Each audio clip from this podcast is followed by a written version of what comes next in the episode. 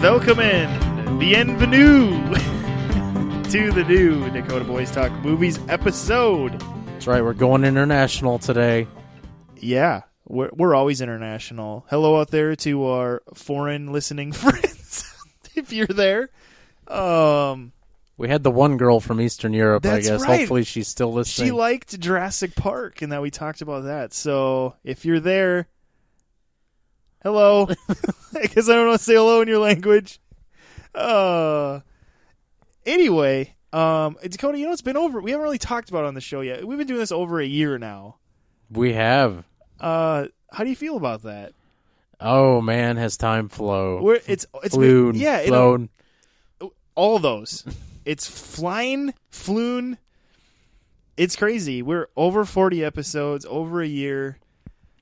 Yeah, it doesn't seem like it's been a year. It certainly doesn't feel like 40 episodes, which is saying something because usually I think our average run time is 44 minutes. Something like that. Yeah, yeah, except for the commentaries and when we get lengthy on episodes like what we're going to do tonight. Um, but yeah, it's been fun.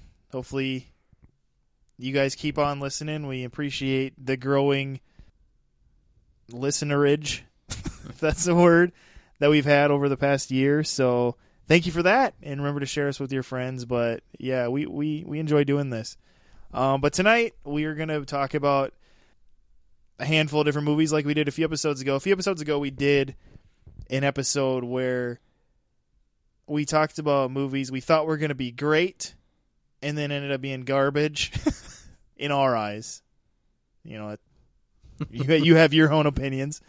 These those were ours. Now, in this episode, we decided to do is talk about movies we thought were going to be garbage all the way up till we saw them, and they came out going, "Wow, that's pretty good," and is actually ended up being like rewatchable. Not just ones where it's like, "Well, that was better than I thought it was gonna be," but was actually one you enjoyed, is rewatchable. And so we just each picked a couple, and we're gonna talk about that. Ones where it just seemed like it was not gonna be great, and then ended up being pretty great. So, without further ado, Dakota, what's your first one? okay. Before I start, I'm just going to say, take it easy, guys. Let me explain myself. I honestly thought the Lego movie was just going to suck all kinds. Now, to be fair, I think a lot of people out there might even get huffy and shocked that you thought that. I think everybody deep down, at least a little bit, thought, "I don't. Is this really gonna work?"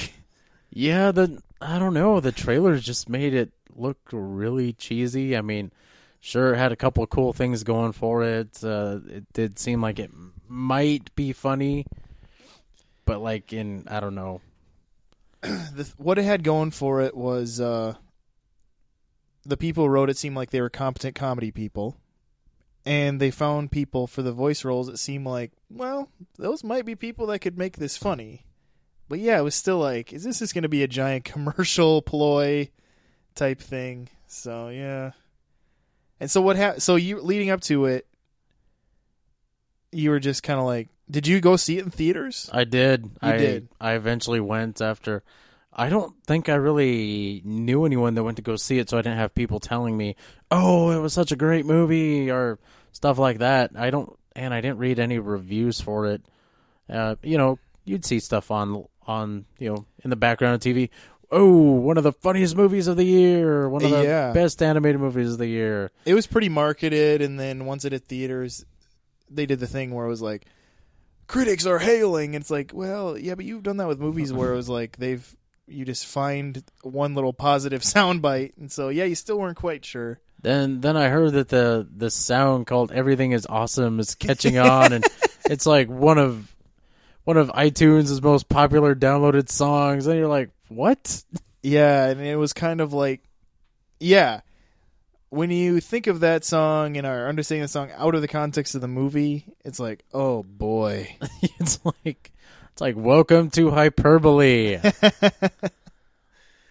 and I don't know, I just wasn't that impressed, and I I I found myself with an evening alone, which is most nights. But anyway, Aw. I found let's have a collective Aw.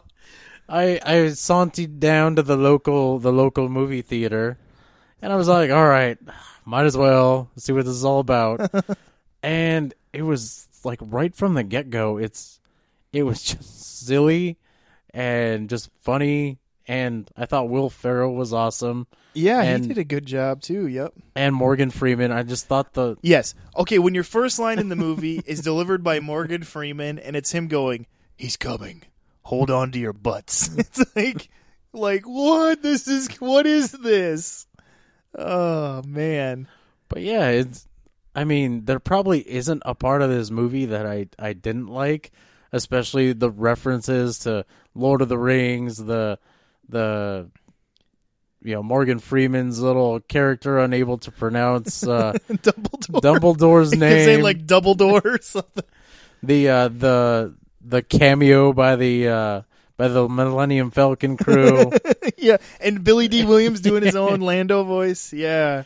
Oh, the Lego Batman was just awesome. Oh, I just yeah, yeah. loved every moment with him. He stole the movie in a lot of ways. You know, they're making a Lego Batman movie. Why don't we see a good cop, bad cop movie? I would, I would pay to see I, that. I would definitely be okay with that. Yeah, a good cop, bad cop movie. If they could get Liam Neeson to come back and do that, because because Lego Batman, Will Arnett's Lego Batman stole the movie in a lot of ways, but Liam Neeson just hilarious doing bad cop, and then when he'd switch and do that kind of falsetto good cop, it was just ridiculous. And he used his Irish accent. He was just like he sounded like Sean Connery in The Untouchables, just like an Irish beat cop.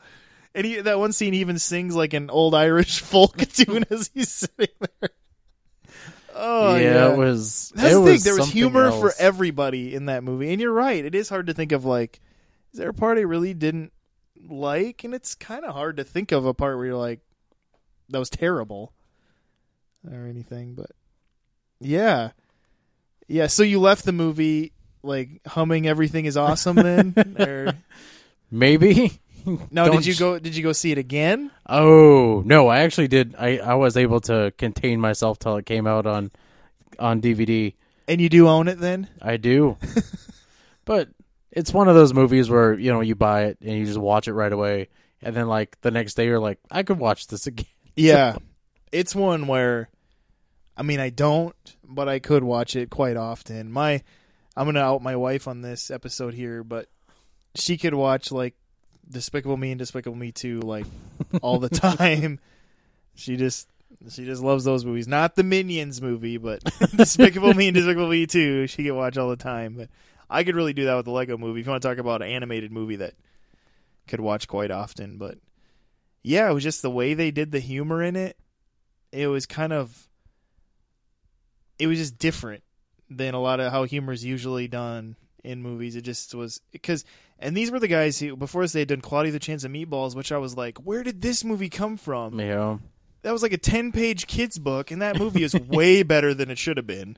Yeah, that was one of those movies where you're like, how in God's name did they turn this into a whole movie? And and how is it this funny? How why am I laughing so Yeah. much? Where Andy Samberg is even funny in this. And Cloudy with a Chance of Meatballs two it was still okay or whatever, but that first one was like, man, this was good. And so that was why I was kind of the opposite of you. I I knew that you know they called the chance of meatballs, and that was better than it could have been. So I was like, well, maybe these are the right guys to do this Lego movie thing. And I'm a Chris Pratt fan, which everybody is these days. But was like, I don't know, you know, like I, you know, he's good on Parks and Rec. This could work, and it's really what helped put him on the map and got everybody even more excited later that year, your year for uh, Guardians of the Galaxy. Oh yeah, I keep forgetting that he had like just one one massive year. Yeah, that he was like that was the beginning of him being box office like that was his year for box office gold. And then and then the next summer he did Jurassic World. Yeah. And uh, just kept the gold coming because that of course ended up being one of the most successful movies of 2015. Uh, box office wise even if you had your qualms with it. So yeah, Lego movie that's a that's a good choice. Uh, and I totally see why you would be going into it thinking it wasn't going to be good. My first one is a little bit out of yeah, I was just worried like how this was going to work. They were kind of origin storying something where I was like, does this need to be done? And then they told me it was going to star James Franco and it was going to be done by a director I'd never heard of. And I was a real fan of the original and I was like, how is this going to work? And I'm referring to Rise of the Planet of the Apes. Even when I saw the first trailer and they're just showing like the apes taking over Golden Gate Bridge and you see this this scene where I realized was kind of taken out of context in the trailer, which they shouldn't have done because it made it just look ridiculous.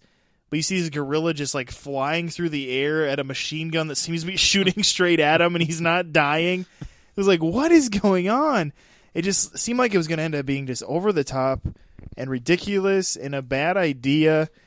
And I'm sorry, but James Franco is not charismatic at all. I don't care if you think he's funny as a stoner in whatever movie you like him in he's just not good in like I don't know, I guess people like him in comedies and whatever, but in terms of movies like this where he has to actually act, I just don't find him that leading man. I don't know. How do you feel about James Franco? I guess Dakota. But Oh God, I don't know. I he's okay. I tolerate him. so it was a movie. So this movie, Rise of the Planet of the Apes, I hated the title too because like of the of the of the it was like oh boy this they're just it's, why couldn't they just call it Rise of the Apes? I didn't understand. I think that was actually what it was supposed to be called. Yeah, it turned into a marketing thing where it's like, well, we want to make sure it has Planet of the Apes in the title so people aren't confused, I guess. But uh so what ended up happening is this was a late summer movie and I just avoided it. I didn't even go to it theaters and everybody was like, "Oh, it it was actually good" and all this stuff. And I still didn't believe the people were saying it was good cuz like I think they just I think what happened was it just wasn't a total mess. So I finally just one time got a chance to rent it and I watched it at home and I really liked it. The two screenwriters did a really good job of using the original movie's elements of what you knew about the history that Charlton Heston found out about the history and Caesar being this one who would eventually be the leader of the intelligent apes and played with that idea and brought it into brought it into our times and then just Andy Serkis's motion capture of Caesar was just really well done which I will say in the sequel he gets even better. I mean in the se- I mean the sequel is basically you watching apes act just as much as humans and it's just really fascinating but this first one uh despite James Franco still ends up being a really good movie and a really interesting um new beginning to the Planet of the Apes franchise for today's for today's movie going audience. And I just couldn't believe it. And again like I said I I watched it multiple times now and like it every time. And and uh, Draco Malfoy from the Harry Potter series he's in it and has it he basically plays Draco Malfoy in Rise of the Planet of the Apes and it's interesting and it's always good to see Brian Cox in a movie. Um the the one thing I find interesting though is is directed by uh, he's like a British man I think Rupert Wyatt or something Yeah. and you know it ended up being a box office success but has he done anything since of you know of fame Um, I want to say yes. I heard something that he was he was involved in one thing, but I honestly can't remember what it was. yeah it's just like i guess i just haven't heard of him really since Yeah, because he sadly wasn't around for the sequel that they made of that movie, which was which was even better than this movie, which was pretty good. oh i guess he made mark Wahlberg's movie the gambler the other year Oh, he directed that that was okay. I mean, so he's still working anyway but it is kind of interesting how usually when you have surprise box office success you hear about that person pretty quick. Or yeah they're doing the sequel which for whatever reason he wasn't but matt reeves did an, did an excellent job with the sequel and is now doing the next one that'll be coming out next year. But yeah i was like watched it and i was like i did not expect this to be that good. And it was a really entertaining good movie. And Andy Serkis just that guy just owns motion capture roles. He can bring emotion into into these things. I mean, he's been doing it since Gollum, and uh, Yeah, he has his own company where he teaches actors how to yeah, how to do that. how to wear gray, how to wear gray long johns, and uh, I think it's act called acting with your body, not with your words. yeah. Well, in roles like that, it is, you know. But uh, yeah, yeah, and just forever. If you don't know this, Andy Serkis actually played uh, Snoke in Force Awakens and coached. We talked about in our Jungle Book episode. He coached Lupita Nyong'o, however you say her name, as the other motion capture person, and he kind of coached her on how to do it and things like that. And yeah, he's pretty successful. He gave Mark Ruffalo tips on motion capturing Hulk, and yeah, but Rise, it's a good movie if you haven't seen it, and then check out Dawn of the Planet of the Apes, a very good sequel. So, Dakota, let's go on to your next one. What is another one that Just you, just you just? Oh, sorry. just to kind of get back to the whole you not liking James Franco. It makes you feel any better. His character was supposed to be dead. yeah, In in the second one, they kind of they don't come right out and say it, but they allude to it. yeah. Uh, spoiler alert, but I guess I will say the second one takes place ten years after the events of the first one. Was it ten years? Yeah, it's supposed to be think it's 10 supposed to be like 10 years. You only ever hear it from the apes, and I think the orangutan says something like there's been 10, ten passings of the seasons. or yeah, something 10 like that. winters or something. Like he says it in a way like that. But of course, you know, they have to give him kind of more of a primitive animal talk way of, you know, saying spring, summer, fall, winter. Um, yeah, so Dakota, let's go into your into your other pick. Okay, this one I don't know for what reason people were excited for. Apparently, the trailer was just the coolest thing they had ever seen. I'm guessing you didn't think that. No, I thought it. Uh, it just looked. It reminded me a lot of Sin City, but in a bad way because it looked just too cartoony. and I am referring to the movie 300. which came out in uh, 2007 seven Ooh, I want to say it was before that. Six? even. Yes, is that when it was? It was either 2006, 2007. Uh, fact checker. No, okay. but uh, this I'm, work- movie, I'm working on it. this movie, and it was a spring- 2006 2006, and it was a spring movie. I think it came out in April or was it March? yeah you're right. It was like uh yeah what was it? March. Yeah, and it was I think right after the Super Bowl, and it's almost like people who were just excited for the Super Bowl were just like as excited for this movie, and it was like supposed to be something big and awesome, and it was gonna kind of harken back to Conan the Barbarian, and except there's gonna be just like death everywhere of men just. Uh, I can't believe I'm saying this. Men on men action. yeah and it was kind of one of those things where you saw the previews and you're like i went oh boy because you saw like these like jumping in the air and slow mo type things and how it was just like 3d blood and it was like yeah, or not 3D, uh, CG, blo- 3D blood, and then CG blood, and it was like, what Yeah, then you- is this? then you saw the giant elephants and the like deformed people in the tent, and it was and this guy that you kind of recognize because you're pretty sure he was in Timeline and Phantom of the Opera is standing there screaming, "This is Sparta," because you got to remember this was at a time when Gerard Butler wasn't really a super known face. He'd just been in kind of a few bigger movies, and you're like. he- Why is he just screaming this whole trailer? yeah, but ever I and I still don't get where all this excitement for the movie came from. I think it's one of those things where once people, once it was said from Frank Miller's graphic novel, everybody's like, "Oh, I'm excited for this because it's Frank Miller's novel." We they all like to be like they're in on the they're in the know, you know. Yeah. But I was just, you know, kind of like, yeah, this just looks like it was thrown together for like just a few million dollars and nobody um I I didn't even know that Zack Snyder was directing. Of course, I remembered him from uh Dawn uh, yeah, Dawn just a Dead. couple years before he would have made his directorial debut with uh, the redo of Dawn of the Dead, Yeah. which ended up being a moderate success. yeah, it was Critics liked it even. mostly. Yeah, that one was kind of uh that one was pretty surprising, but I was like, man, what what in God's name is he doing? And a friend of mine who had seen the movie and said it was just great, um, had wanted to go back like a couple days later, and I was like, no, I'm not going. Don't. and eventually, I got talked into it. I was bribed with uh, I was bribed with pizza.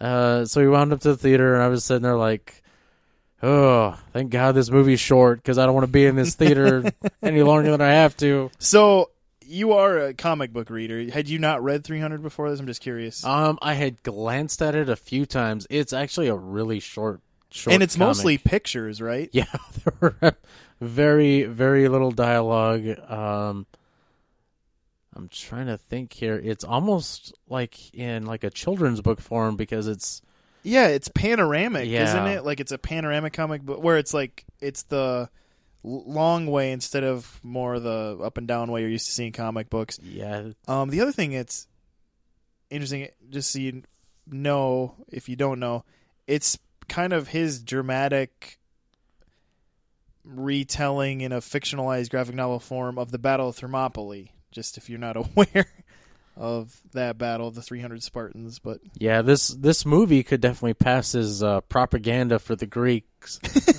In in that uh, he based the look of Leonidas off of um, a sculpture of Leonidas where he was nude. He he just had the cape on. So if you're wondering why are these men just fighting in their underwear and a cape, that's why. Uh, he's kind of harkening back to that old uh, sculpture of Leonidas, which is supposed to be pretty popular. Uh, I found that out later, but the uh, one another thing that kind of bothered me about this movie was why are they fighting in their underwear? yeah, I don't know. They just they don't believe in. They're such manly men that they don't need armor. But yeah, I had I had kind of read up on Greek history. I had known what type of armor they wore. Uh, their armor is actually pretty thick, and they they wore like a lot of gold armor. So these guys definitely didn't look like they should have, which was kind of bothered me. Um, in some of these movies, it's like, can you at least try for a little bit of historical accuracy? but I went to this and um I gotta say, it kind of roped roped me in right from the get go. You see, like the story of Leonidas, how he was, you know, the son of a king. He was taken from his mother, like all Spartan boys were, and was trained to just be this ultimate warrior. And he was put through all these grueling tests, and they sent him out into the cold to survive in winter. And he slays this giant black wolf, and um, besides the wolf part, which was like a really crappy CGI wolf. Yeah, well, it was 2006. Yeah.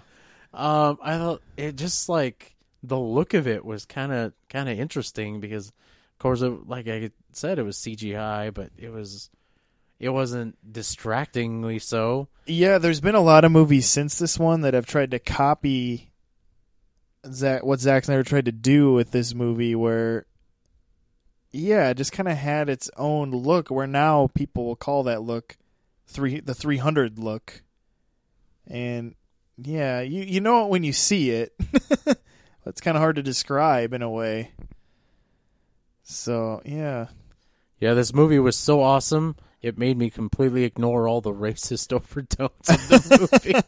and the fact that they were in their underwear, yeah, it was. they had I- shields. Yeah, and then I one thing I still don't get years years later. It's like why were there all like these deformed people, and was that like an actual demon sitting there playing that?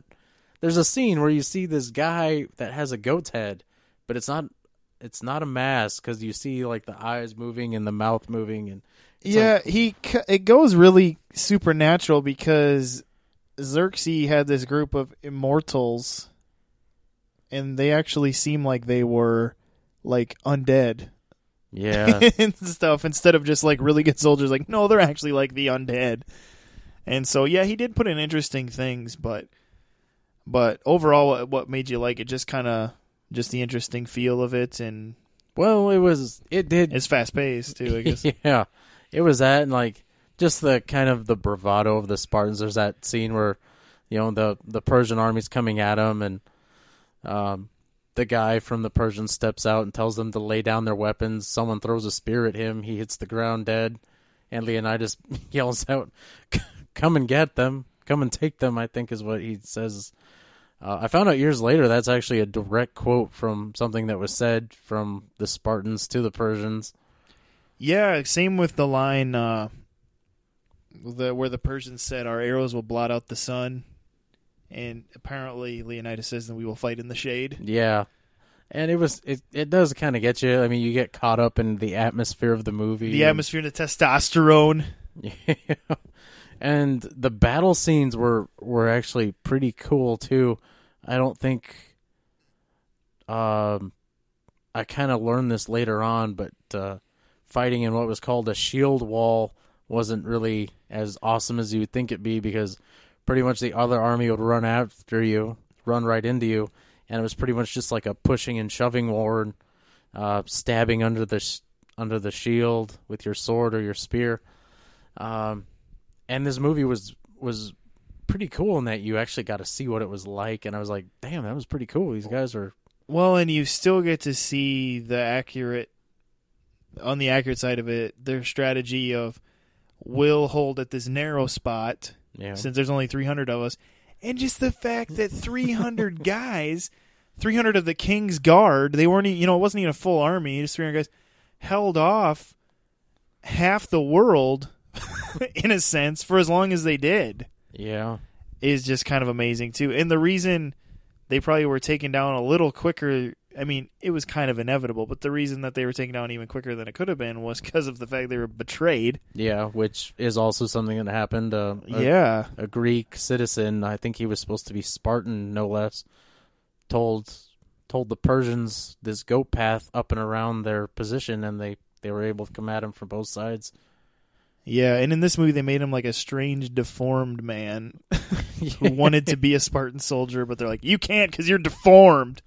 He's like, "Then I'll betray you." That's not what he says, but Yeah, Frank. Uh, to be fair, Frank Miller is just weird. Honestly, he's he's a great writer, artist, but some of his stuff is just downright weird.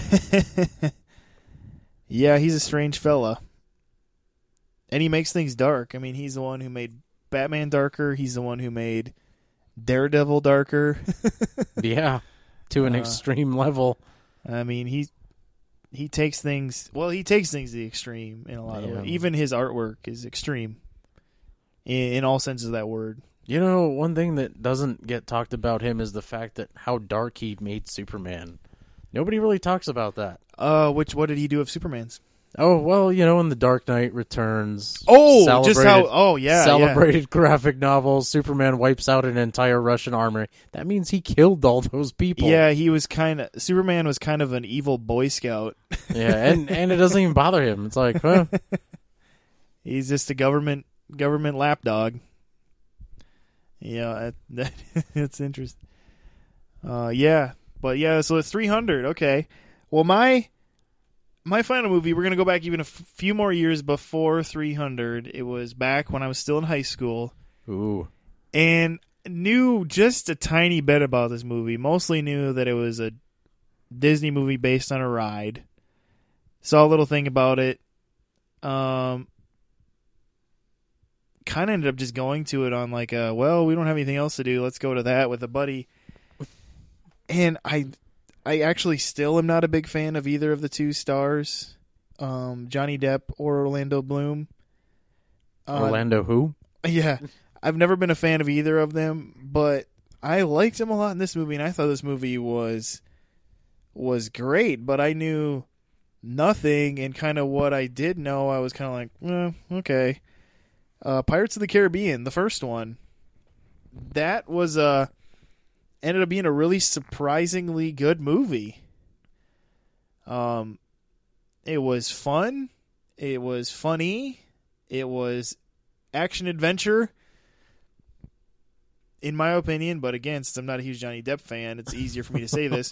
His best perform, his best role, He kind of nailed it as as Jack Sparrow, and and according to the legend of the production, he apparently like didn't shower for like a week straight to seem more nasty in character as Jack Sparrow.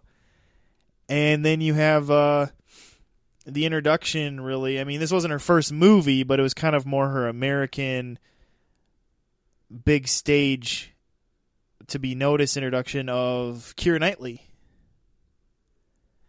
Um, I'm trying to remember who was her kind of uh he played the the British naval officer uh yeah, the, her but her yeah kind of fiance at the I, beginning. I'm trying to think of his name but he kind of was a big deal around this time the movie made because he was on the British office Yeah, he well, yeah, he was in a few things. So, and then you had Jonathan Pryce as Keira Knightley's father. You know, he's kind of a a staple in a lot of things like this, and I just ended up being, like I said, just a really if fun, exciting movie with a kind of a cool story. You know, Geoffrey Rush playing a really overly dramatic cursed pirate, and so yeah, it was just ended up being just a cool story because you kind of go in thinking like oh, it's based on a ride. You know, they made these in the past and they weren't very good. They made a a TV movie with Steve Guttenberg, Tower of Terror. When that ride came to be, there was the Eddie Murphy movie Haunted Mansion that was based on a ride. I mean, usually they're ride movies. I'm trying to think wasn't there another one yeah, there was, and then of course, just last summer we had Tomorrowland, which uh-huh. Oh. would have been which would have been another kind of amusement park thing made into a movie, but it was just like Pirates of the Caribbean is really famous as a ride because it's kind of one of the original ones that's still around. Yeah I as I recall that was like one of the one of the big star attractions when they opened their doors wasn't it Right? Yeah, it was like one of the first ones. In fact, if you uh, are a real big fan of Jurassic Park, it gets referenced in that. John Hammond says something like, "You, you got to remember when when Disneyland opened, nothing worked." And then Jeff Goldblum goes, "Yeah, but when the Pirates of the Caribbean broke down, the pirates weren't eating the tourists." he says something like that. So yeah, it, it's it was a staple at Disneyland from the beginning, and so when they decided to make a amusement park ride movie, there you go. And then of course, as this movie ends, it's kind of left. You, there's a few things you don't quite understand like he uses this he keeps looking at this broken compass and you're like why the heck does he keep using this broken compass the whole time even as the movie ends which set up you know going into sequels which are a little mixed how you feel about the sequels um Ooh, um, but the first one i think we can all agree that the first one was really fun and is really really rewatchable Yeah. Honestly, I think I think they were trying to go bigger, more kind of incorporate more mysticism, uh kind of getting into old folk tales. yeah right in the With- first one yeah because you got into like davy jones locker and making davy jones like get its own thing But the first one was just really simple. You know, it was like she found, you know, Keira Knightley's character found this pirate coin on Will Turner's passed out body as a kid and ended up being a cursed treasure coin that years later that cursed ship comes to get and kind of gets them all involved in the story, you know, and things like that and the interactions with with Jack Sparrow. And in fact, if maybe some of you don't even know this, Johnny Depp was nominated for an Oscar for his performance in this movie. Yeah, that was one of those things that kind of just kind of just takes you back. Well, it was kind of like in Fellowship of the Ring. A lot of people forget Ian McKellen was nominated for Best Supporting Actor for Gandalf for Fellowship of the Ring. Yeah. And because a lot of people, you know, when it won 11 Academy Awards for Return of the King, everybody's like, oh, yeah, but none in the acting categories. It's like, yeah, but Ian McKellen was nominated for Fellowship, and Ian McKellen was really good in that movie. It's true. So yeah, and Johnny Depp. I mean, that was the thing. It was like it put him back on the map because he had been kind of eh, floundering as of late. He Um, seems to have those every decade or so. Yeah, he kind of he hits like this huge peak, and then he kind of like what do you th- what kind of hurt his career this time? The tourist. Yeah, Oh, it's it was a bunch of things. The probably uh, just doing more pirates didn't help. yeah. Well, there was the the last Pirates of the Caribbean movie, um, the tourists. I'm oh, uh, to- Transcendence. Transcendence. That Yeah. was that was supposed to be. I don't even remember who was behind that, but it was supposed to be their their kind of Christopher Nolan kind of Yeah, got kinda that got Chris- that one off the ground. kind of kind of one of those movies like Inception, where it was just supposed to blow your mind away. Oh, and then that movie where he had the ridiculous mustache. yeah, he's been- Mortdecai. Mortdecai, thank you.